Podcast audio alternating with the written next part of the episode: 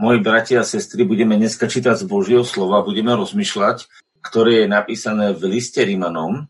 To znamená, bol to napísaný e, Pavlov list do Ríma, kedy on už vlastne predstavil celé to, celú tú záchranu a vysvetlil, ako ľudia e, zhrešili, či Židia, či Poháňa, ako vlastne nebol nikto pred Bohom dokonale spravodlivý, nikto sa nemohol zachrániť vlastnými skutkami a tak mohlo prísť z milosti. A platilo pre každého jedného a oslobodilo našu dušu, oslobodilo našeho ducha a týka sa to ako Židov, tak i pohanov. A teraz vlastne rozprával o Židoch a rozprával v kontexte tohto o Židoch, že ako Židia premyšľali, cituje vlastne Možišov zákon a hovorí, budeme čítať do tohto veršika 5. Lebo Mojžiš píše o spravodlivosti zo zákona, že človek, ktorý by to urobil alebo učinil, bude tým žiť.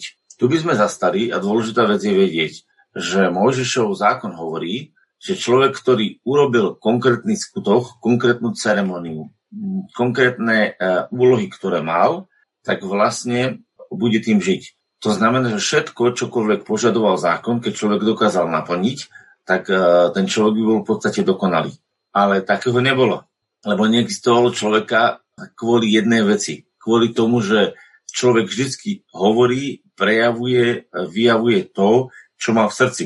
To znamená, ak má v srdci niektoré veci nepremenené, tak on nemôže sám e, na svojom tele prejaviť premenené veci. E, viete, to je ako keby ste chceli od psa, aby spieval pesničky. No nebude. Pes bude brechať. Alebo ako keby ste chceli uh, od klimáka, aby lietal. No nebude, možno keď ho chytíte zahodiť, vy ho chytíte, hodíte rukou, hej, ale on sám od seba nebude lietať. To znamená, sú určité dánosti, určité vnútorné veci, určité nastavenia vnútri, ktoré sa vlastne prejavujú v našom živote. Takže spravodlivosti zo zákona nemohol byť nikto ospravedlnený, pretože srdce človeka nebolo premenené.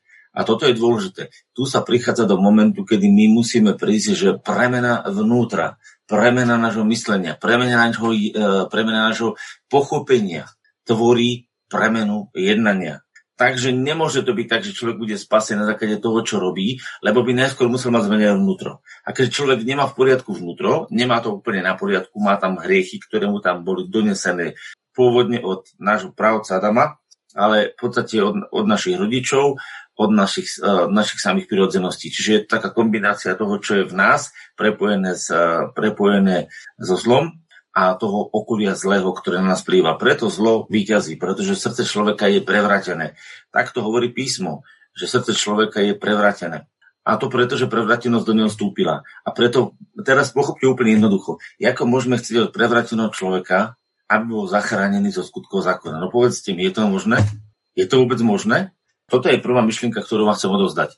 Je úplne prirodzené, že človek, ktorý je vnútri poznačený, poškodený hriechom, poškodený nepravosťou, nemôže žiť dokonalý život.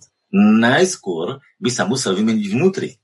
A toto Boh vedel. A preto poslal Ježiša Krista na svet, ktorý zostúpil ako dokonale vnútro rozmýšľajúci človek, ako dokonale harmonický človek s Bohom a tento potom dokonale harmonicky žil. A tam už vám to dáva zmysel, že? A teraz sa poďme čítať ďalej. Čiže Môžeš píše o spravodlivosti aj zákona, že človek, ktorý by to učinil, bude tým žiť. A my sme si ukázali, že to je nemožné, lebo taký človek nebol. A teraz prichádza len nová cesta. A toto zasa, zasa vstupuje dovnútra. Pozrite sa, z našich konaní, z našich vonkajších skutkov prechádzame do niečoho. Pozrite sa. Ale spravodlivosť z viery, čiže z vnútorného presvedčenia, hovorí takto. Nepovedz vo svojom srdci, kto vystúpi hore do neba. To znamená zviesť Krista dolu. Čiže nepovie, idem do neba, aby som Krista sem priniesol, aby som každému dokázal, že žije. Alebo, kto zostúpi do priepasti, či do ríše mŕtvych. To znamená vyviesť Krista hore, aby ste videli, že bol vzkriesený.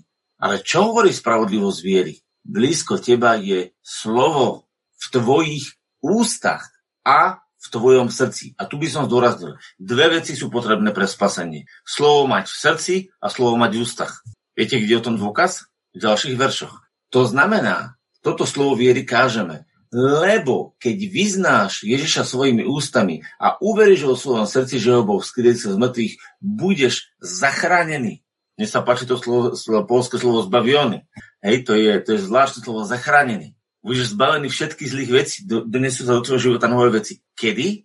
Keď uveríš vo svojom srdci, že je to už dokonané, že je to už kompletné, že je to spasenie nachystané. Ty musíš tomu uveriť a potom povedať, áno, ja ti Bože za to ďakujem, ja to príjmam a v tej chvíli sa moc spasenia uvoľňuje z viery. Prečo?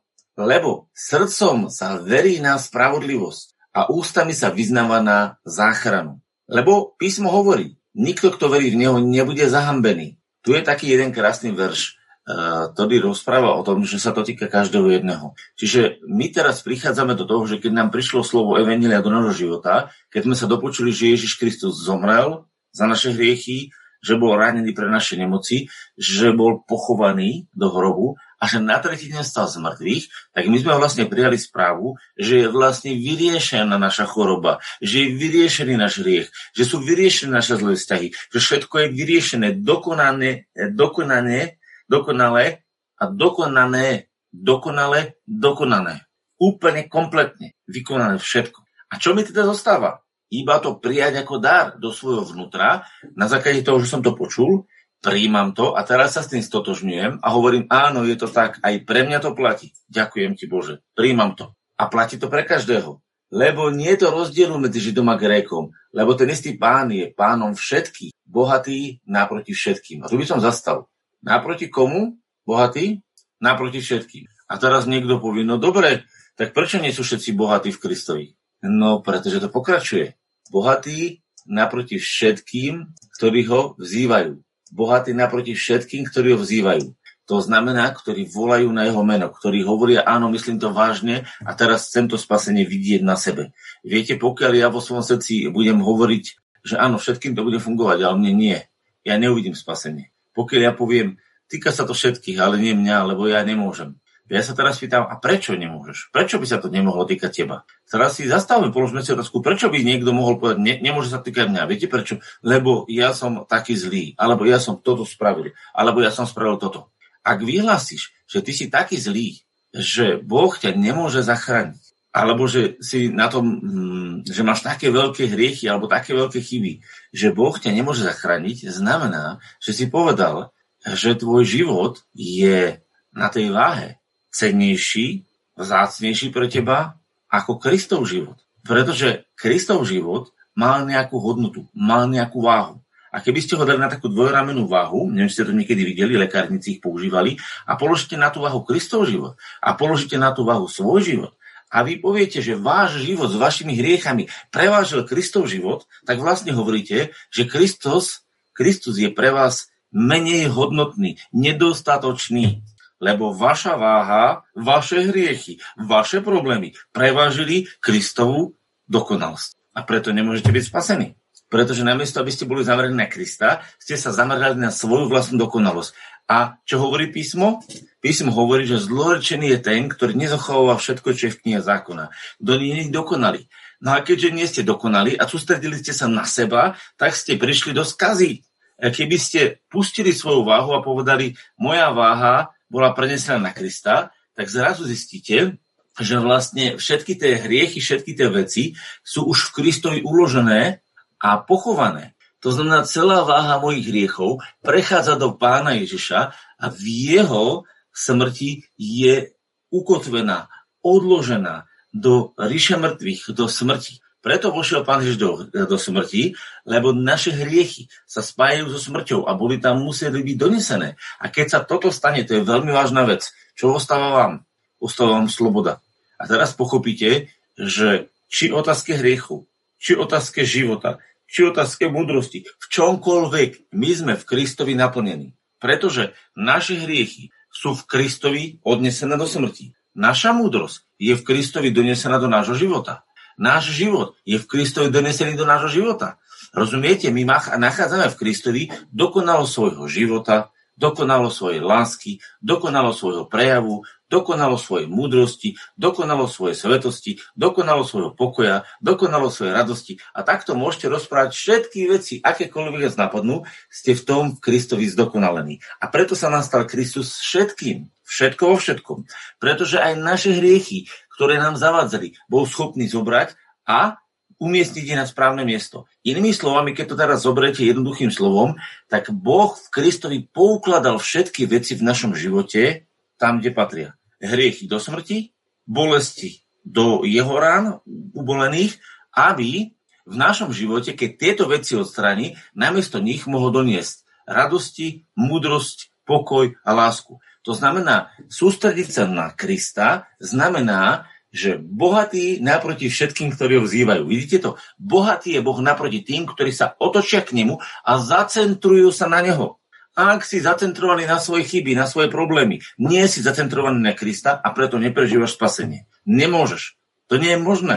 Rozumiete? My si to vysvetlili. V tej chvíli, keď sme zacentrovaní na seba a na svoju slabosť, nemôžeme prežívať spasenie. A to ako v odpustení hriechov, tak ani vo svojom praktickom živote. Takže ak v niečom živote nevyťazíš a neprejavuje sa v tebe Kristus, znamená to, že hovoríš, že v tej veci si zameraný a zacentrovaný na seba nie na Ježiša. Pretože ak by sa zameral v tej veci na Ježiša, tak vidíš, že v ňom je to dokonalé a tvoja viera ti umožní tieto veci zjaviť. Ak sa to nedieje, znamená, že v tej veci si zameraný na seba, nie na Ježiša a preto tvoja váha pada.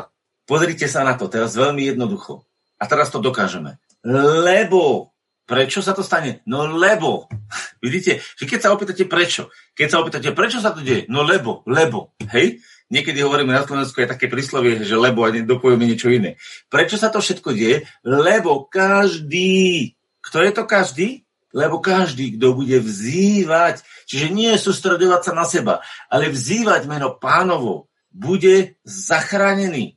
Ľudia, keby ste si tento veršik napísali na stenku, tak by ste si mohli napísať svoje meno. Lebo, lebo, takto to je môj.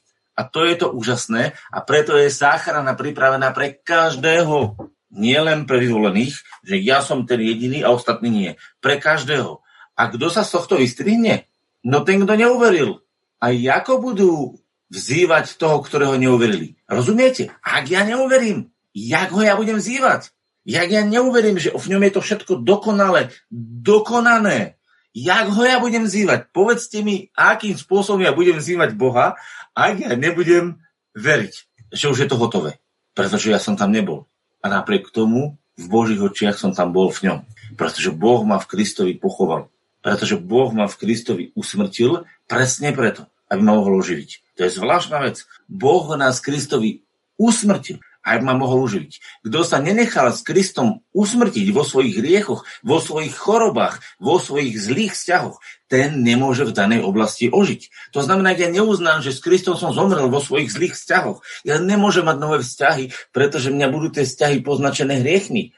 Ak ja som nezomrel svojim hriechom v Kristovi, ja nemôžem sa zbaviť tých hriechov, lebo v mojom živote budú aktívne. Ja som musel zomrieť Nikto nemôže byť skriesený. Ľudia moji, viete, aké je to dôležité? Nikto, opakujem, nemôže byť skriesený, kto nezomrel. Takže ak chcem akejkoľvek oblasti svojho života zažiť skriesenie, v akejkoľvek oblasti svojho života najskôr musím zomrieť.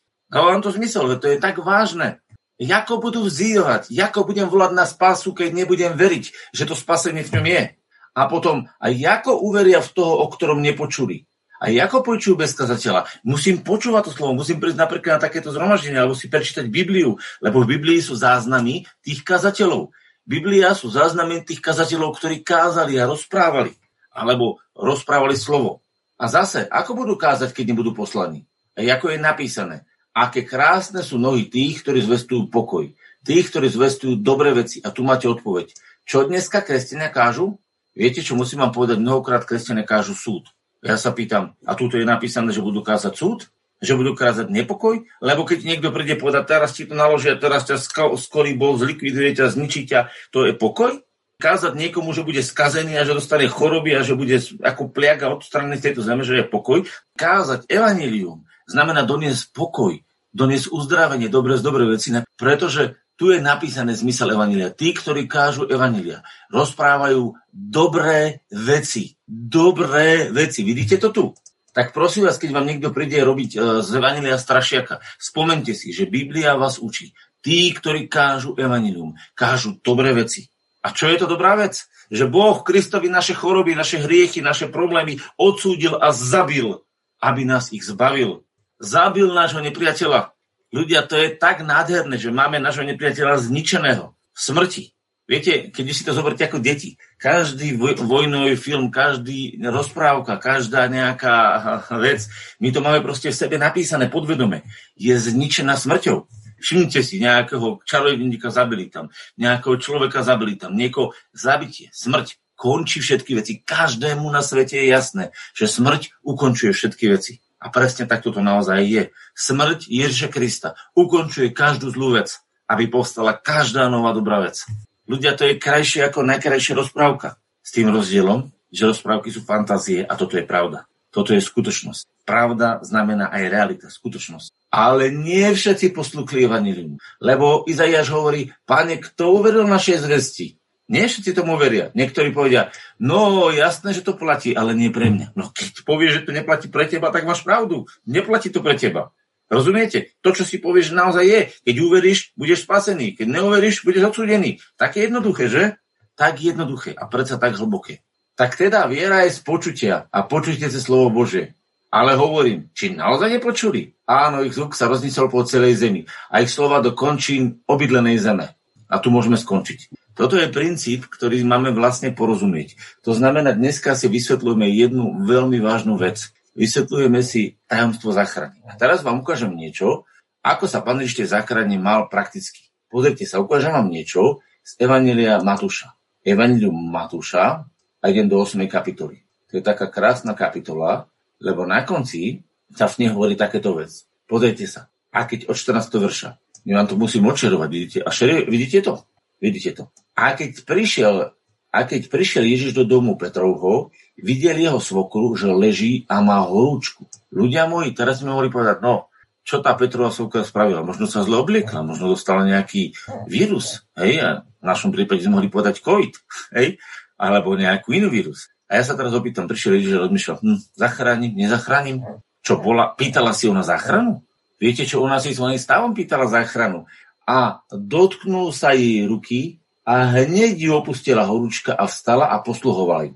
My musíme pochopiť, že Boh nás na niečo stvoril. A to, na čo nás stvoril, tak to je to, čo máme robiť. Keď ti, keď ti máš jablone na záhrade, tak oni musia kvitnúť, E, donášať vôňu, krásu kvetov a neskôr plody a potom tie plody dozrejú. Vtedy jabloň má zmysel. To znamená, my keď slúžime, obsluhujeme Ježiša, ľudia moji, tak vtedy plníme ten zmysel, na ktorý sme boli stvorení. Keď my vlastne svojim životom uh, uh, dávame tomu, tomu uh, Ježišovému mysleniu prejav, zjavuje sa to u nás, tak to je to presne, čo Ježiš chce. Ale na to musíš byť uzdravený. Pokiaľ si na lôžku, ťažko to spravíš. A preto Ježiš nepremyšľal, ale pozrel sa na ňu a položil na ňu ruku. A hneď ju opustila horúčka a vstala a posluhovala im. A teraz poviete, no ale to len bolo len preto, že tam bola Petrova svokra, to bola rodina Petrova a pán to urobil z náklonosti, lebo to bola rodina, to musí iba tam Pavelka je známy s Ježišom, tak on to vybaví. Nie. Viete, čo je napísané? A keď bol večer, privedli mu mnohých posadných démonmi a on slovom vyhnal nečistých duchov, čiže oslobodil ľudskú dušu a ducha. A všetkých, ktorí sa zle mali, uzdravil. Ľudia moji, koľkých uzdravil? A všetkých, ktorí sa zle mali, uzdravil. A teraz sa opýtam, prečo všetkých uzdravil? Viete, prečo všetkých uzdravil? Neverili mu všetci, že ich uzdraví. Im tam doviedli. Niektorí nevedeli, kde sú. Ľudia moji, verte tomu, že keď tam prišiel niekto posadnutým démonom, absolútne ani nevedel, kde prišiel. Ten človek bol mimo bol posadnutý, chápete to? Tam je napísané. A chorých mu doviedli. Keď chcete pochopiť, prečo sa tak stalo, vždy si prečítate veršik pod tým a veršik vedľa. Pozrite sa. A všetkých, ktorých sa zle mali, uzdravil. A teraz prečo? Aby sa naplnilo, aby sa naplnilo, čo bolo povedané skrze proroka Izajaša, ktorý povedal, on vzal naše nemoci a naše neduhy niesol. On vzal naše nemoci a naše choroby niesol. A to sa netýka jedného človeka, to sa týka každému, kto uverí našej zvesti. Rozumiete? Ježiš to urobil pre všetkých. A keby e, sa to teba netýkalo, tak potom by to evanilium nebolo platné pre všetkých. Preto sa Boh zaviazal, že to urobí každému, kto príde k nemu. Viete, aká je v tom nádej, že Boh dostane každého z jeho problémov, každého, kto mu verí. Ako to urobí? Čo ja viem? Však on je Boh. Preto to vysvetľuje evangelista Matúš. Preto keď niekto chce vysvetliť prorocký Izajaša 53, že sa netýka chorvo a že sa netýka demonického posadnutia, tak tu máte originálny výklad Izajaš 53 od evangelista zvaného Matúš. Evangelista Matúš, ktorý bol jeden z Ježišových učeníkov, e, Žid, Židov, originál, ktorý napísal židovské evanelium, ktorý vysvetľuje Židom, židovským spôsobom. Čo znamená Izajáš 53? Takže ak niekto z pohanského sveta začne vykladať Izajáša 53 mysticky a prenáša to len na hriechy, tak popiera, že Matúš bol správny vykladač písem pretože Matúš potom to nechápal, ale chápe to ten vykladač, novodobý pohanský vykladač, to chápe a vysvetľuje, že Matúš nevie, čo vykladá. Že Matúš je mimo. Ale on, Ferko Mrkvička z Očovej, je frajer, lebo vyklada Bibliu, Evangeliu Matúša správne. A ja vám hovorím, nie, nevykladá. Matúš vedel, čo píše, Matúš hovoril Božie slovo a bol plný Božieho ducha, keď to napísal. A preto ti hovorí, Evangelium je pre každého a môže zachrániť každého a uzdraviť a oslobodiť každého, kto príde k nemu a vzýva pána. Inými slovami, uverí. Lebo my sme si pred chvíľou vysvetlili, že není možné vzývať pána bez toho, aby si uveril. Je možné o pánovi rozprávať bez toho, aby si uveril. Je možné o pánovi vedieť a neveriť, ale nie je možné vzývať pána vzývať pána, aby si neveril. Preto každý, ktokoľvek bude vzývať, volať z celého srdca na pána, bude zachránený.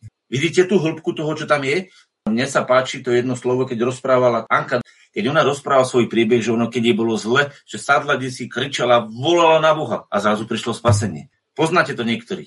Ľudia, keď voláte na Boha, tak ono príde spasenie. Ja vám poviem zo svojho vlastného života. Ja keď moja dcera sa jej zasekával dých a ona mi spadla pod, eh, bol všech na dovolenke na takých jablkách a vypadol jej dých a, a vy, e, prestala dýchať, vyvratili sa jej oči, bolo biele, bol som ďaleko od všetkého, nikto to nemohol zachrániť a moja dcera mi zomierala na rukách a už stratila dých, stratila vedomie, proste odchádzala z tohto sveta. Ja som vtedy zavolal na Boha z celého hrdla. A jak som zavolal? Takto lusklo prostom a ona sa nadýchla a začala žiť bola by mi zomrela na čisto v rukách. Do akej fáze už bola toho vôbec e, stavu, čo sa, čo sa dialo. Ale vám poviem jednu vec, ja som sa nepýtal, Bože, pomôžeš mi snáď, neviem, či by si chcel. Ja som hovoril, Bože, teraz jednaj, teraz zachrán, lebo je po nej. A viete, čo sa stalo? Každý, kdokoľvek bude vzývať meno pánovo, bude zachránený. Chápete? A toto je náš problém. My nevzývame pána. My rozprávame o pánovi, myslíme o pánovi, ale nevzývame pána. K Ježišovi bolo treba priniesť toho človeka. Ježišovi bolo treba priniesť to svoje srdce. A keď to urobíš, zažiješ záchranu. Lebo každý, kdokoľvek bude vzývať meno pánovo, bude spasený. A pochopte, týka sa to všetkého. Takže ak mi niekto povie, že nechápem Izajaša 53, že sa to týka konkrétneho uzdravenia, konkrétneho vyhnania démonov, konkrétneho a netýka sa to všetkých, tak potom ho pošlite do Evanelia Matúša a povedzte, nech sa dohodne s Matúšom, že Matúš to chudák nepochopil že Matúš chudák je mimo, lebo to Fero Mrkvička za človek chápe. Hej? Takže poďme sa vrátiť do toho nádherného slova v liste Rimanom, 10. kapitole, kde práve e, pre Židov bolo napísané, pre, pre tú židovskú časť, hej, hovorí, že každý, kto bude vzývať meno pánovo, bude spasený. Pozrite sa. Napíšte si to. Lebo každý, kto bude vzývať meno pánovo, bude spasený. Toto je to, čo vás chcem do... A potom, inak, viete čo, že toto platilo už v starom zákone? Už aj v starej zmluve platil biblický telefón. Kto poznáte biblický telefón? Žán 5015 je biblický telefón. 5015 je číslo nebeského telefónu. Viete, čo tam napísané? A vzývaj ma v deň súženia. Vytrhnem ťa, budeš ma oslavovať. Kto má vzývať? Čo hovorí Biblia? Vzývaj ma v deň súženia. Volaj na mňa celým hrdlom, s celým srdcom, vo vier, že ti pomôžem. A čo sa stane? Vzývaj ma, vytrhnem ťa a budeš ma oslavovať.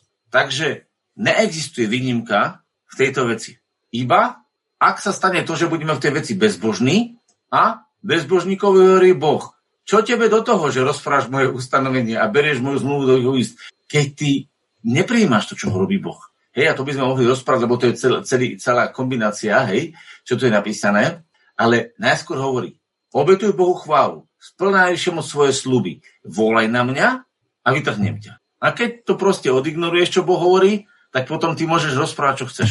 Vidíte, ak je to dôležité? Tento človek, ktorý tu bol v starom zákone, to ešte starozákonné myslenie, pozrite sa, splnil to, že prijal to, čo Boh hovorí, chválil Boha, volal na Boha v svojom služení a Boha vytrhol. Ale bol aj bezbožný, ktorý to všetko mal na haku, zle mu to bolo, kašľal na to všetko a zrazu príde a povie, Bože, zachraň. A nič. A presne preto, že vo svojom živote máme okolo seba mnoho ľudí, ktorí žijú bez Boha na svete. Žijú bez Boha na svete. A oni sa aj v čase nejakých problémov pomodlia bez viery. A nič sa nestane, tak my dostávame povedomie, že nič sa nedieje. Nesmieme si brať skúsenosti tých, ktorí žijú bez Boha, ale musíme si brať skúsenosti tých, ktorí už s Bohom. A pozrite sa, čo celá Biblia hovorí. Máme v Biblii mnoho príbehov. Ľudia, ktorí milovali Boha a vo svojom srdci mali lásku k Bohu a vzývali svojho Boha. Čo sa stalo? Boh ich zachránil. A keď niektorých aj previedol cez smrť, tak aj tak došli k spaseniu. Lebo Boh má svoj čas, kedy z tohto sveta, kedy do neho vstúpime a kedy do neho vystúpime. A nikto nevie povedať, kedy nás Boh do neho pošle a nikto nevie povedať, kedy nás Boh do neho vystúpi. Všimli ste si, svoju smrť ani svoje počatie ste si nenaplánovali. Vy ste nerozhodli o tom, kedy sa narodíte a nerozhodli o tom, kedy zomriete. Môžete len v tomto živote, kedy ste začali a kedy ukončíte, ten čas vyplniť plnohodnotne, to znamená nechať sa naplniť Bohom. A keď to urobíme, vtedy sa záchrana Božia zjavuje na nás. A teraz, keď som vám to všetko vysvetlil, asi vám dochádza, že zmysel toho maličkého intervalu je nechať sa naplniť Božou záchranou, aby sme ju rozšírili po tomto svete, lebo to je vôľa Božia. Choďte a rozprávajte dobré veci a rozširujte Božú záchranu, kdekoľvek prídete. Ale najskôr sa s ňou nechajte naplniť vy. Lebo ako chcete dosvedčiť Božú záchranu, keď sami ju nemáte? Ako by sme to chceli dosvedčiť? Čo budeme svedčiť?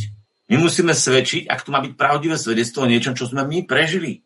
A to je dôležité vedieť. A keď Boh uzdravuje, ja som prežil uzdravenia vo svojom živote. Boh uzdravuje, Boh odpúšťa hriechy, Boh oslobodzuje. A my to musíme zažívať. A potom o tom môžeme rozprávať ako naše vnútorné svedectvo, ako náš vnútorný príbeh, ktorý vychádza z našeho presvedčenia, z našej viery, ktorá sa na základe Božieho slova naplnila v našom živote. Takže toto som mal dneska na srdci vám uh, povedať a vlastne sa dostať s vami do jedného krásneho povedomia a to je toho, že spravodlivý človek žije z viery v Božie slovo, ktoré sa pre túto vieru na základe vzývania pána uskutočne v našom živote a donáša spasenie, väčšinu záchranu pre každého určenú do môjho i do života tých, ktorí ma počúvajú.